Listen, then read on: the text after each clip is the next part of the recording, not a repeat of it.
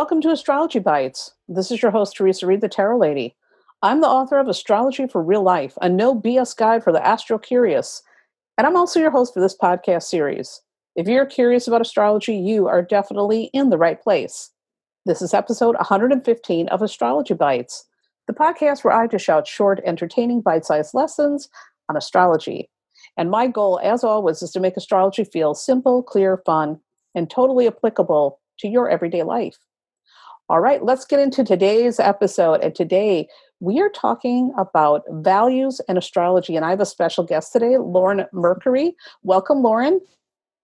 Uh, thank you so much. It's an honor and a privilege to be in your podcast today.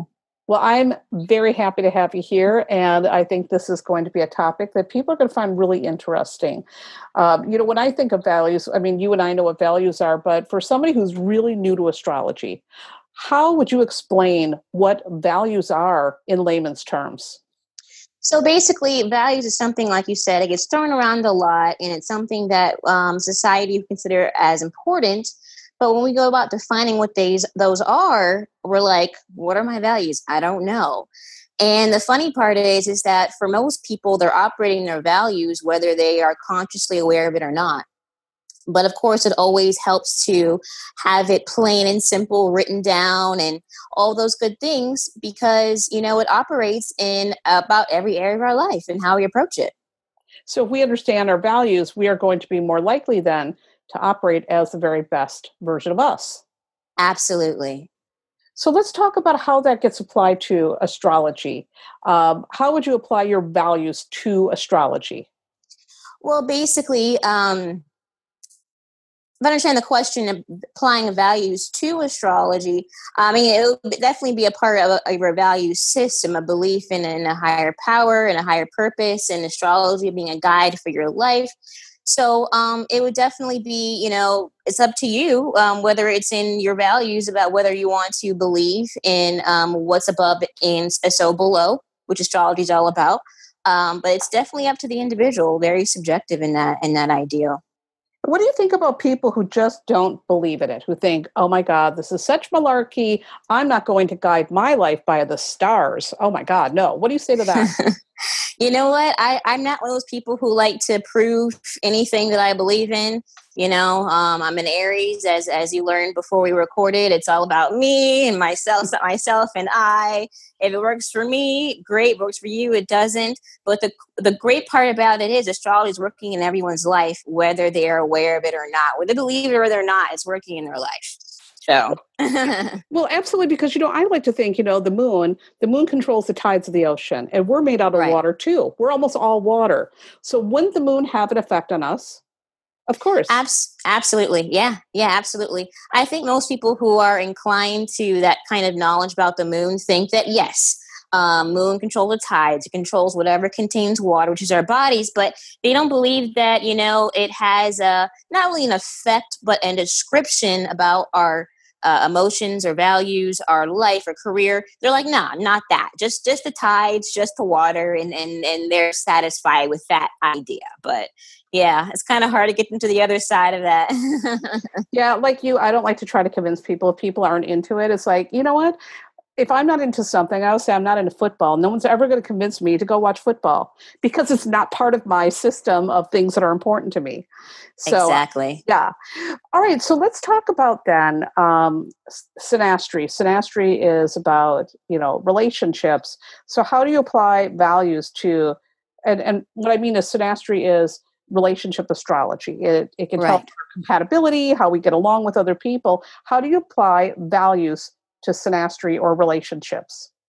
Okay, well, definitely. So, um, when we apply uh, values to synastry, again, it's how we approach relationships, whether it be professional ones, familial ones, romantic ones, business relationships um, we're asking ourselves, what do we want to get out of that relationship? And um, funny enough, um, we talk about the seventh house in synastry, talk about, you know, Venus in synastry, but second house can sometimes gets neglected. And uh, also, you know, wherever Taurus is in your house cusp, and of course the rulers of, of thereof, um, it gets down to the foundation of that relationship. Um, and if if that those values are congruent with yours if some of those values congruent with yours it's most likely that that relationship is going to be fruitful. Um in, in every sense of the word fruitful income wise fruitful in a commitment. Um you know those values can be very fruitful in a relationship. So let's talk about the second house. Uh, because the second house you know is about money. It's traditionally ruled by taurus. And mm-hmm. taurus is you know all about what we value what's important to us and that's the second house. Can you explain how the second house like maybe your values there how that can apply like if you've got a planet there to your relationships but also to maybe your career Okay, great. So yeah, second house is, you know, for most of us who are beginner to immediate astrologers know second house is about income. Income is all we talk about, it seems like in astrology. And you know what? It took a long time for me to really have a different definition or uh, really look into the other uh, part second house um, other than just the income, which is of course important. Um, but me being a moon in Taurus and Venus in Taurus, Ooh, you know, I'm just like, I think I need to learn more about what this is about. and to make a very long story short, you know, uh, when Saturn was traversing my second second house and really just making things really real in that house, um, my income really wasn't the one that's affected. And that when that happened, it was my self worth. Oh, yeah. Um, self worth, self, uh, their values, your self concept um, all of that is in, in play when we're talking about the second house. So, um, yeah, I'm trying to remember the question that you asked, but that's pretty much what uh, second houses means to me as far as uh, how it applies to today's, you know, lesson. Absolutely. So I've got the moon and Scorpio in my second house, and I've got Taurus obviously on my eighth house cusp. How might you explain that to people using me as the example? And my eighth house is filled with planets. I've got a stellium there. What might oh, that say about me? Because those, I mean, those are the money houses. Absolutely. So where the moon is in second house, it's the moon's talking about nurturing. It talks about um, securing something, and in Scorpio, it applies to other people's assets or um, it can talk about taxes or talk about astrology. Um, so for for for you it would be to, if i were to you're my client i would first say hey you know um, with your moon i would say hey first of all you might have gotten a lot of ideas about values and what is important into your life from your home life or your mom or growing up and stuff like that. And um, it's something that you would be nurturing and securing in yourself so you're always aware of that unconsciously of having yourself stabilized in that house, whether that be um, financially, um, whether it be your self concept or yourself. And when the moon is there and it's in, you know, detriment, but of course it's not, you know, detriment. It, it's still some abuse there. Um, I would say that there's a lot of healing about what your self concept, your values are when it came to your childhood experiences and your view of nurturing yourself, your view of your mother and stuff like that. And then one in your Taurus, you, you know, um, excuse me, your Taurus ruling or not ruling, but the cusp of the eighth house, it talks about um, you really having a value on um, you know, uh, on astrology, of course, the, the very obvious one. And it also has a value on your partner's assets and really working together to really financially build something. I would also say that you probably honor your, the dead, you honor the ancestors. For some people, I've seen, for some people I've seen with Taurus and the eighth house cusp, especially what's in there in that house, a lot of people have, they might have already secured plot lands for, um, you know um, when you're going we transition from this life you're thinking about planning your will planning your your uh, where it goes the inheritances where that's going to go. Um, you know if do you want a tombstone? Do you want what does that look like? You know all of that stuff. Um, that's what i would first um, approach if i were looking at your chart. So for people who are listening in i mean of course we're talking some astrology literate stuff. How do you find where the values are in your chart. Now, we said second house, mm-hmm. and you also mentioned Taurus on the cusp. Can you explain that? Yeah, absolutely. So, um, depending on what your ascendant is, um, everyone who has an ascendant has an area of life where Taurus appears. That's that's pretty much static in that um, ordeal. Um, and what we first would be doing is finding, of course, second house where that is, um, the planets in there, and also the ruler of that second house. Now, um, with the ruler of that second house, um, I, I think yours might be Scorpio. Correct me if I'm wrong. Yes. Okay, so I would, depending on my approach, traditional or modern, I would look at um, Scorpio. What rule Scorpio? Mars, traditionally, modern Pluto, and I look for where Mars, what house Mars is in your um, your chart, and where Pluto is in your chart. And I would begin to say, here are your values and what Scorpio on the second cusp would mean. Then I would take Mars. Well you know mars is where you assert yourself. It's where you want to pioneer. It's where you want to uh, have a lot of work involved and, and, and where you're you're always having your energy. What house is that in? You know? Pluto what what do you want to overcome? What do you want to dominate and bring back into your power where uh, before that house that environment that was in was just up and down and up and down how do you want to master that in a sense I love Look, it's very complex. It's very complex, obviously. it, it, you know, it, it, that's the thing with astrology. I think astrology, especially when you first dive into it, a concept like this can feel really overwhelming. But I also like to say that astrology is nothing but patterns.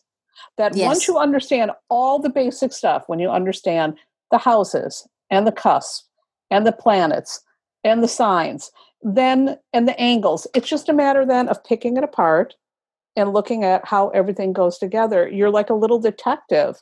And yes. you're always discovering new things with astrology. I can do astrology and I've been doing it a long time. And I'm still always, even when I dive into my own chart, finding different things. And this is a really, this is a really great concept. Um, you know, so this is something I think I'm definitely going to be playing around with a lot more because we always want to know about ourselves so we can be the very best version of us. Absolutely. Absolutely. So the other the other question that I want to ask you is about intercepted houses. Do you work with intercepted houses and if you have Taurus intercepted in let's say the the fifth house, I mean, do you work with them? What do you think about that? You know what? I don't work with intercepted houses as much as I should is an area where I'm still learning about. Um, all I know it, mostly about intercepted houses is that you know it's it's definitely something that doesn't work as well quote unquote as if it were not intercepted but it doesn't mean that it's not showing up in your life obviously. Um, so it, it's definitely something that um, i have to say i'm not that much expert in because i don't have them myself and um, trying to be more self aries right? Be more selfless and learn more about beyond my own chart and uh, those of my clients who have those intercepted houses, it's something that I'm still exploring. But yeah, it, it gets kind of complicated when it's intercepted. Yeah. Yeah. And you know, a lot of I know a lot of astrologers no longer work with intercepted houses. A lot of astrologers yeah. I know they've gone to whole house systems and they're like, forget it, we're not dealing with this intercepted houses. And I I still use the Placidus, so I like to play around with them. I also look at intercepted houses as kind of like a hidden side of yourself that no one sees, but it's there. Yeah. It's there. And then sometimes when it comes out, people like, what the, you know, so I, I like, like to look at it like a hidden thing. But yeah. Anyhow, this is really fascinating. And I'm going to, of course, be poking around in my chart because mm-hmm. I've got stuff. Uh, my Mars and Virgo, uh, my Mars and Pluto are in my 11th house. So I'm going to have fun playing with this today. So I want to oh, thank wow. you. Yeah. I want to thank you for sharing your wisdom today, Lauren. This is thank awesome. You. And where can people find you if they want to work with you, if they want to learn about the values in their chart, if they want you to poke around and show them this? Where can they find sure. you? Sure thing. So the best way to find all my social media and everything that I'm about, um, it will be www.thirdeye.doll.com, and I'll spell that. It is uh, the numerical three R D doll at I just messed it up. it's my first podcast. So it's actually uh three R D E Y E D O L L dot com. well, don't worry. I am going to have a link in the blog post with this and in the podcast thing so people will be able to find you. Uh, and I think that people are going to love learning more about this. So, once again, thank you so much, Lauren, for making time to talk with me. Oh, thank you. And you have a wonderful day. You too. All right, all right people, that's all for today's episode. And by the way, if you're enjoying the show, I would love it if you would head over to iTunes and leave a kind review because that's the best way to help listeners discover Astrology Bites. Thank you so much. And for more fun stuff, head over to my website, thetarotlady.com. You'll find tons of resources about tarot and astrology, including my free monthly forecasts and horoscopes and so much more. Again, that's thetarotlady.com. I will see you there. And remember, no matter what's going on in the cosmos today, ultimately, you are in charge of your life. You're in the driver's seat. And if you don't like where your life is headed right now, you can change the course. You're the boss and you've got that power. Be kind yourself and others and make smart decisions. I'll see you in the next episode.